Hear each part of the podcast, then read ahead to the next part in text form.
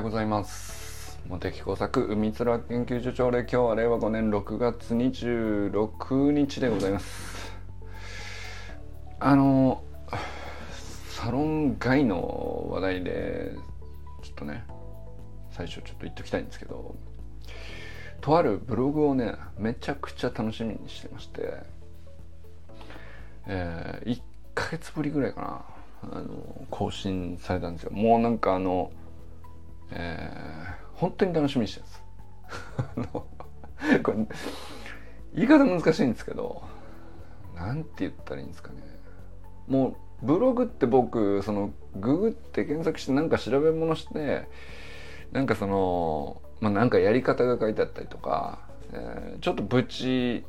調べたいキーワードの内容にちょっと踏み込んだ話をしているとかそういうの調べ物で見る以外は基本的に定期的に読んでる購読してるみたいなブログってうんと3つぐらいなんですよ。で1つは横浜市立大学の野球部を応援しているからっていう それだけなんですけど。でもう一つ二つあってでそのうちの一つなんですけどあのなんていうのかな。まだ始めてどれぐらいなんだろうな。えー、数ヶ月ですかね。いやなんでだけどそのなんていうかな。うんコンセプトは結構綺麗にはっきりしてるというか。ただその乗ってる時あ彩香さん あゆきかさんおはようございます。阿部ゆきかさんおはようございます。あの乗ってる時の記事あるじゃないですかブログって。あユージンさんおはようございます、えー、乗ってる時の記事ね。あのそれはまあスースースーって読めて、まあ、とりあえずそもそも応援してるからそのブログをね、えー、あよかったよかったと。でなんかその参考になるから読んでるわけじゃないんですよ。参考になるからうんまあ役に立つこともあるんだけど結果的には。ただそのその人を応援してるから読んでるんです僕は。そのなんていうのかな。そんな感じなんですブログを読む時って僕は。それかググってたまたま行き着いて調べ物でえっ、ー、となんていうか解説が詳しかったり分かりやすかったりみたいなそのだから誰が書いてるかは関係なくて分かりやすさとか自分が調べたい内容についてまあいい感じにかいその分かりやすく説明されてるみたいなそういうブログは読むんだけどもう定期的に購読してるブログっつったらもうほんと3つかそれぐらいなんですよ。でそのまあだから3つとも共通してるのは、えー、まあ横浜市立大学野球部はもうその野球部っていうチームを応援してるんですね。でまあもう一つももう2つぐらいが、えー、完全に個人のブログなんですけど何、えー、て言うのかなもう本当に中身は何であってもいいんですよはっきり言って。ただそれぞれまあなんていうか味があって面白いっていうのもあるんだけどその人を応援してるんです僕はね。だからあのなんていうのかな記事によってはさ筆が乗ってないけど頑張って書いてるみたいな時もあるしうんとそういえばそうこのブログってこのコンセプトのために書いてたんだっていう感じでこう筆が乗ってる時と、まあ、結構その波がまあ誰が書いてたのもそうだと思うんですけど AI が書かない限りはあのそうなると思うんですよね 生き物だから文章って生き物だから、そうなるじゃないですかアウトプットの全ては大体そうなると思うんですよその波が出るから面白いっていうかその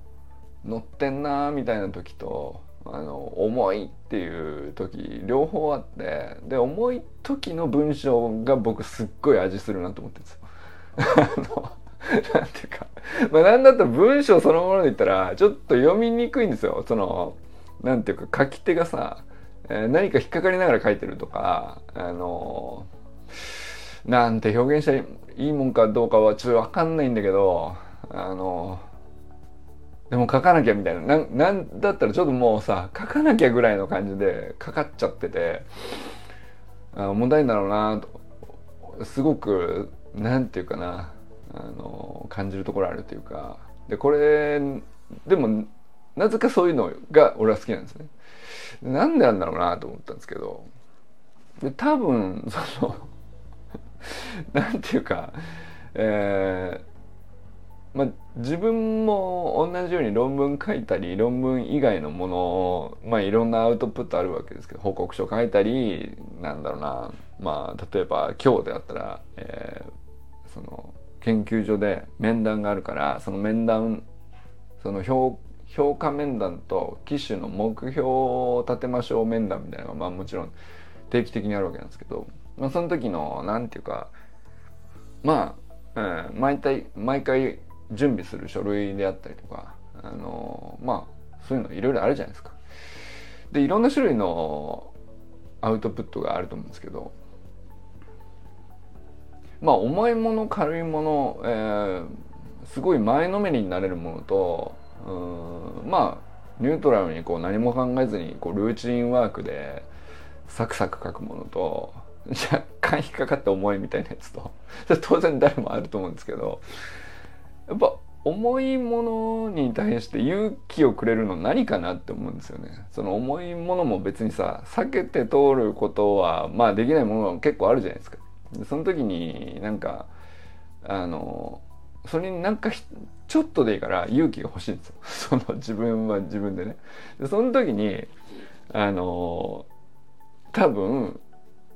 いただいてるんだと思うんですけどそのだってさブログの記事とかってまあなんていうか書いても書かなくても本来そんなにさなんていうか、えー、そんな圧があるわけじゃないはずなんだよ。だけど書きたいことがあってって書こうとはしてるんだけどそれでもなんかどっかしらこう何か引っかかる事情があって筆が重いみたいな時にそれを超えてまあ少なくとも僕のところには届けてくれたっていう記事だと思うんだよね。そうするとなんか非常にその筆が重くて書きあぐねてる感のある、えー、若干読みにくい あの重い記事の方がね僕はすごい勇気をもらうんですよね。なんかえー、まあこれがあの何何が言いたくて言ってるのかちょっと分かんないんですけども、まあ、今朝ねあの久々にその、まあ、いつも読んでいる記事ブログが更新されましてでそっちはね結構あのなんていうかいい記事っていうか 筆乗ってる感があったんでそれはそれですごくいいなと思いつつあの重い時は重い時であのすごくありだありがたく読んでますよっていうことがねあのブログ主さんに届けと思って なんなんていうか別にブログ主さんは別にこれをこの条例関係ないと思うんだけどまあそう思ってることをねなんかどっかで表明しておきたかったっていう感じ。でもこれよくあることだと思うんだよな。その、うん、はい。えということで阿部由紀香さんおはようございます。何の話をしてたんでしょうとか。あそういえばねあのゆきかさんがお誘いいただいたハッピーハビットホームの条例にね明日の朝ね、え、申し込み済ませましたんでぜひ楽しみにしております。ありがとうございます。誘ってくださってあのちょっとね7月のイベントのやつの方はえっとねそうですねちょっと今回はいけないっぽいんであの無料説明会だけでもなんか絶対参考になりそうだから行きたいなと思いつつあのなんていうの別に冷やかしに行きたいわけでもないからた学びには行きたいんだよね。あのゆうかさんがそのアウェアネスさんっていうところでいろんなコースプログラムがあるのかな、まあ、そういうイベントとかプログラムとかで学んでるっていうのを、をまあ、結構紹介してくれてるじゃないですか。であのまあ、サロン内でゆきかさんがシェアしてくれる前から僕もアウェアネスさんのあのサイトとかすっごい見ててすっごい洗練されてるんですよ。で昨日ちょっとアプリあの独自開発アプリとかもちゃんと用意されててあのダウンロードして いくつかやってみましたけど結構面白かったですよ。あの、なおくんがさ、あの、16パーソナリティーズっていう、あの、性格診断っぽい感じのさ、サイトを紹介してくれたじゃないですか。まあ、あれと結構似てるんですけど、あの、まあ、いくつか質問に答えてどういうタイプかタイプに応じて、えー、まあ長所短所があってでそれに応じてまあなんていうか重厚成長とかにおいてどういうアプローチが一番的確であるかとかまあそういうマッチングですね。でこれって本当に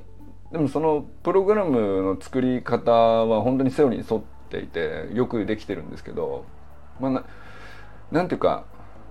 何回も見て分かってるっちゃ分かってるんだけどやっぱり改めてさその確率的なプログラム1個でさ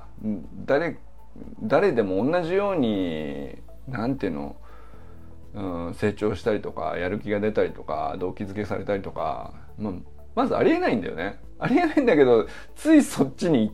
あの組み立てる方からいくと組み立てる側の視点からいくともう面倒くさいもんだから1個のプログラムを洗練させることに集中したいじゃないですか。それってすっごい難しいだからミスマッチもよくあると思うんですよねなんかすごくいいプログラムなんだけど合わないってことが起こり得るからでそれってただ合わないだけなんだけどうんまあともするとさあのうん合わなかったっていう事実に対してこう良くないっていう良くなかった良くないプログラムのせいだみたいな評価をうんしてる人もいるしかすごく昔の僕で言うとそう思っちゃったこともあるんだよね。ただ合わなかっただけなんだけどなんだよこれと。これこんなのに俺はなんか時間を注いだのかみたいな感じの感情になっちゃうというかさ。それって相手のせいでもないし自分のせいでもなくただただ合わなかっただけのこっていう事実に対してさなんか誰か悪者探したくなっちゃうっていうね。これ何なんですかね。まあまあそれは最近はなくなったけどさ結構あるんですよねでだからまあそれにそれがこうちゃんとこうやっぱり、えー、できるだけミスマッチが少なくなるようにすごくこう考えられて作られててあのまあなんかまだちゃんと受講したわけじゃないし、えー、明日のね朝礼にもまだ出てない段階で言うのもあれですけどレベル高って思いましたよね。アウェアネスさんって僕は知らなかったんですけどそのなんだろうな。ゆきかさんがあこういうところで学んでるんだみたいなのを発信を見るまでは全く全然知らなかった会社なんですけど結構いろんなあの同業のあのいろんなプログラム結構僕見たり聞いたり実際受講したり研修としてね受けたこともあるんですけど全く知らなかったけどあこんなにレベル高い会社 あるのねって思いましたよね。まあ、とりあえずねあの明日の朝礼はね、まあ、体験ということではあると思うんですけど楽しみにしております。小山愛さんおはようございます。そういえばなんですけど小山愛さんと先5月にねあの寺石由香さんのあの文京区倫理法人会のあの、まあ、講演が朝礼であるっていうで一緒に行ったことが あるんですけどあれとまあだから種類とかこうなんていうか作り方とというか、うん、まあコンセプトだいぶ違うっちゃ違うんだけどあの似通ったものも感じたりしたかな。あのまあ5月の時の文京区倫理法人会の朝礼に行ったっていうのは、まあ、たまたまねその由香さんが、えー、講演をするターンだったっていうのでじゃあ一緒に誰か行きませんかって小山愛さんと一緒にね。あの 早朝5時5時半ぐらいだったっけあれ。6時ぐらいか。6時スタートだったかな。あのー、すごい朝礼しかねあれもね。あれはすごい朝礼だったよね。いやなんか世の中いろんな朝礼あるなと思いましたね。あのー、まあ倫理法人会って結構まあ全国47都道府県にもものすごい数の支部があってまあ歴史も相当長いのででまあだから経営者さんとかがあの集ってる条例みたいなのでいくとまあアウェアネスさんのやってるのとある意味共通点もあるのかもしれないですけどまあ、倫理法人会はその どうなんでしょうね。やっぱりその現場の朝礼でこうなんていうのかな。体育会系っていうのもちょっと表現違うかもしれないけどそのいろんな万人幸福の勝利っていうのがあってそれの昭和をするんですよ。こう読み上げてこれ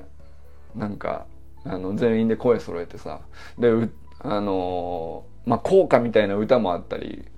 とにかく声出しがすごいんですよ。まあ自動的にそれはこれスイッチなんていうかこれはスイッチ入るよねっていうまああのパワー系ですね。パワー系の朝礼ですね。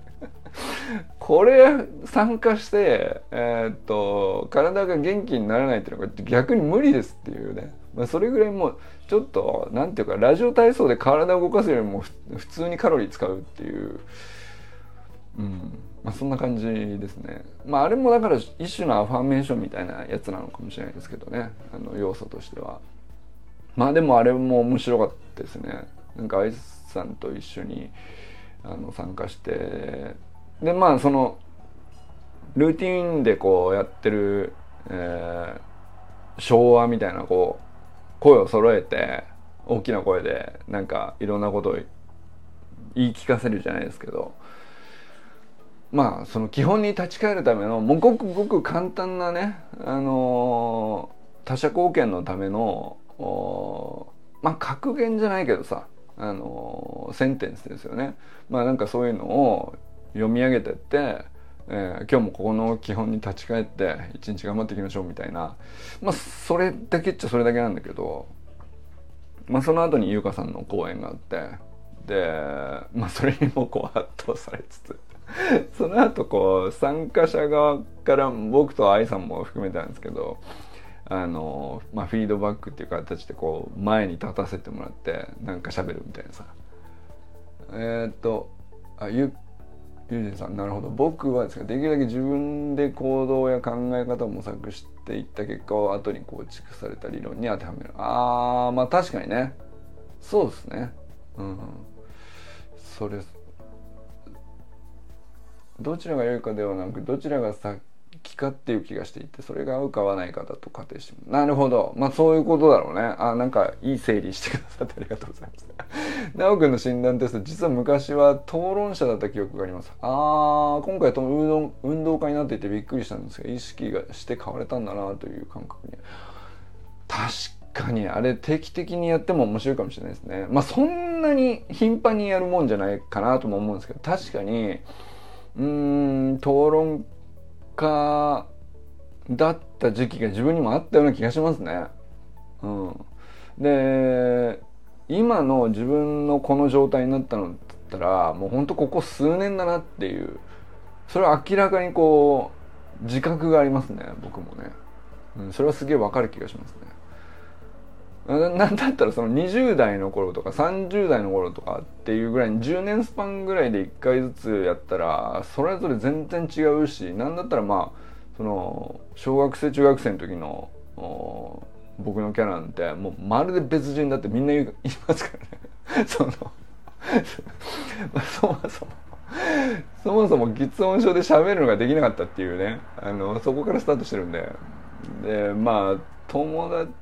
友人関係みたいなそのコミュニケーションみたいな側面からするともう何て言うのかな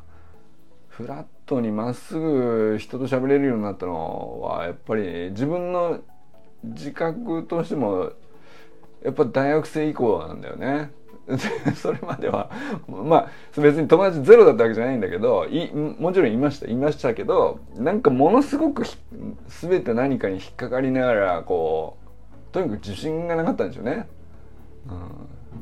うん、まあだからはためにどう見てたかはその見てた人次第でいろんな見方あると思うんですけどまあ自分の自覚としてはものすごくこうコンプレックスが強かったしあの人と喋るっていうことに対してものすごく なんていうかな。できれば一言もしゃべらずにいたいっていうね。考えられない。このギャップね。あのまあよく180度違うっていう言い方もしますけどあのまあ角度とかはともかくねそのまあ16のタイプに分けるとか4つのタイプに分けるとか8つのタイプに分けるとかさまあいろんな数ねカテゴリーいろいろ分け方ありますけどまああの似てもにつかないやつですもんね。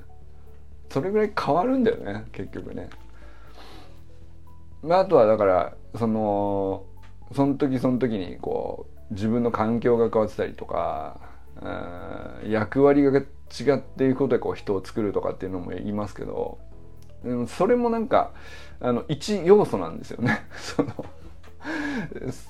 あ確かにそういう側面あるその例えばあのこういうリーダーになったから人がこういうふうに変わるっていう。もともとそういう素養があったかもしれないしその肩書きに自分が合わせてったっていうのもあるかもしれないっていう。でもそれも一要素なんだけどうん。結構変わるよね。10年スパンぐらいで見るとね。それ面白いですね。討論家から運動家って全然違うじゃないかって話ですもんね。でも確かにうんまあいろんなセオリー理論とかそのまあなんだろうな。ありますけど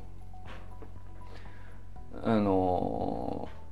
なんていうか原理原則にものすごく近くなれば近くなるほど抽象的でそりゃそうだろうってこうタイプとは別にさあのそりゃそうだろうっていう話とそのタイプ別にマッチさせて個別にこうなんていうか最適化していけばしていくほどうんまあその詳しい理論ってその一時期にしか当てはまらないよねとかそのたまたまいろんな実践している行動直近の行動がさあの自分をそうさせてるっていう部分とかたまたま読んだ本とかたまたま付き合ってる人とかそれに影響されてこう積み上がったいろんな実践がさあのそれにフィットした理論がこう世の中に無数にあるからそれのうちのどれかがこうたまたまフィットするとこれこそはなんか素晴らしい理論だって多分なんかさ 運命的なものを感じてすげえ飛びつく感じもあるんですけど僕はね。でもそれもまあ例えば5年10年の自分にとってすごくマッチするっていうぐらいの感覚なのかなとは思いますよね。ずっと一生それっていうことは多分ないんだと思うんだよね。なんか自分にあまりにもフィットしていればしているほど、うん、何の話でしたっけ？ちょっと忘れたけど。愛さんとそういえば朝礼行ったねっていう話からちょっとだいぶ行きましたけど。佐藤直君おはようございます。佐藤直君があの16パーソナリティーズのねあのあれ結構前から僕も何回かいろんな人に紹介されて何度かやった記憶があるけどもうそのたびに忘れてたんで、まあ、ちょこちょこやってあまた運動家だなってなっても面白いしそうそう変わんないはずなんだけどでもあのアンケートに今一個一個答えていってまあ答えが出るじゃないですか。あれなんかやっぱ自分もさその正直にフラットに答えてるつもりなんだけどあのまあ、いろんな質問に対してさ自分はこうだなこう思うなっていうのをそのフラットに答えてるつもりなんだけど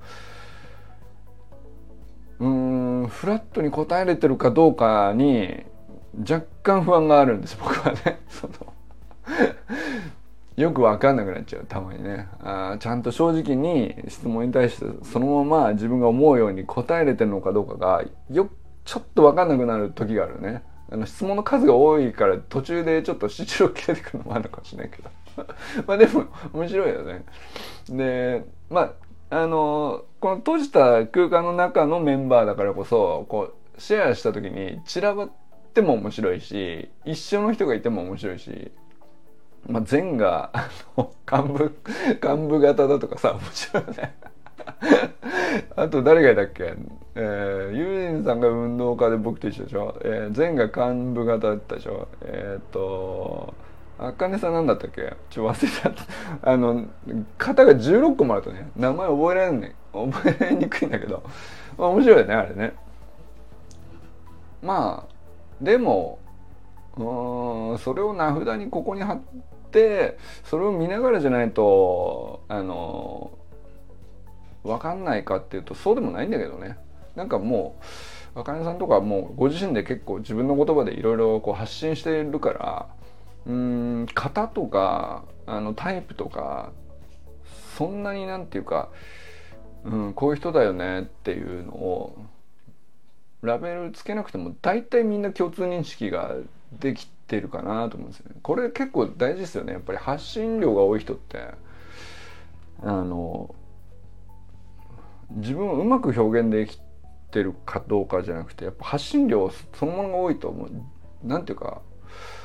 あんまりこう周りは間違えずにそれをちゃんと受け取ってるもんだなと思いますよね。あこういう人だよね。でそれに合わせて割とみんなアジャストしてさそれならそれで、えー、こういう感じの取り組み一緒にやりませんかっていうお誘いだったりそれが結構マッチするもんですよね。だからなんかあの周平さんとゆきかさんがさこうすんなりなんか話が通ったりとかああいうのもやっぱりお互い発信量があったからじゃないですかねやっぱり。うんえー、どこまで行ったっけ？山田友人さんおはようございます。えー、中村修平さんおはようございます。寺石ゆかさんおはようございます。ゆかさんがさ、あの、倫理法人会のなんかメンバーさんでバスケットボールやってたって言ってたからさ、ちょっと行きたいんだよね。まあ、いつもね、一人でぼっちバスケしてるから、あのどっかで、あのパスを回して受け取ってシュートとかあのパスを回して、えー、受け取ってドリブルとかなんかそのやっぱり本当はチームプレーのスポーツをさぼっちで練習するのをねまあここ数数年かな。バスケットはもう本当になんかさ一人一人なのよ。一人でやってんだよ。あの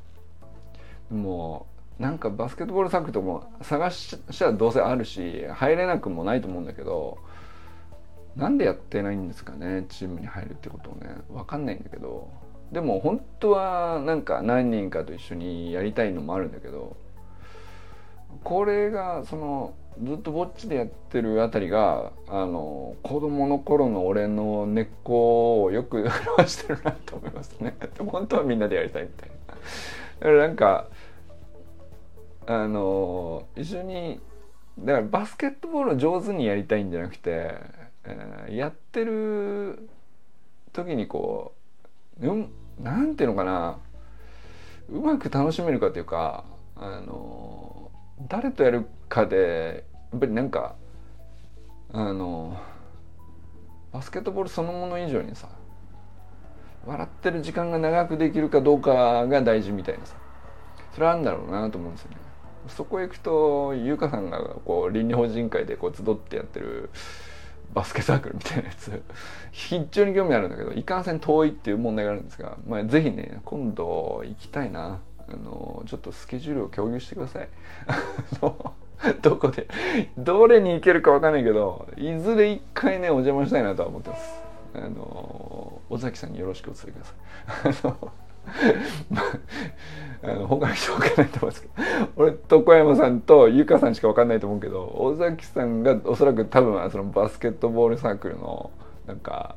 集めてると思うんだよ。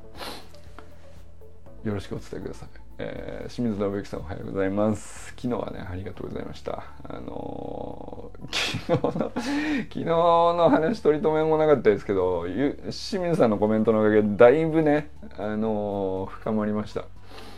昨日の、昨日の朝礼っていうのか、まあ日曜日のこうちょっと誰だし話してたんですけど、昨日のお話僕的には結構なんか、あの毎回行き当たりばったりで話してる割にたまにね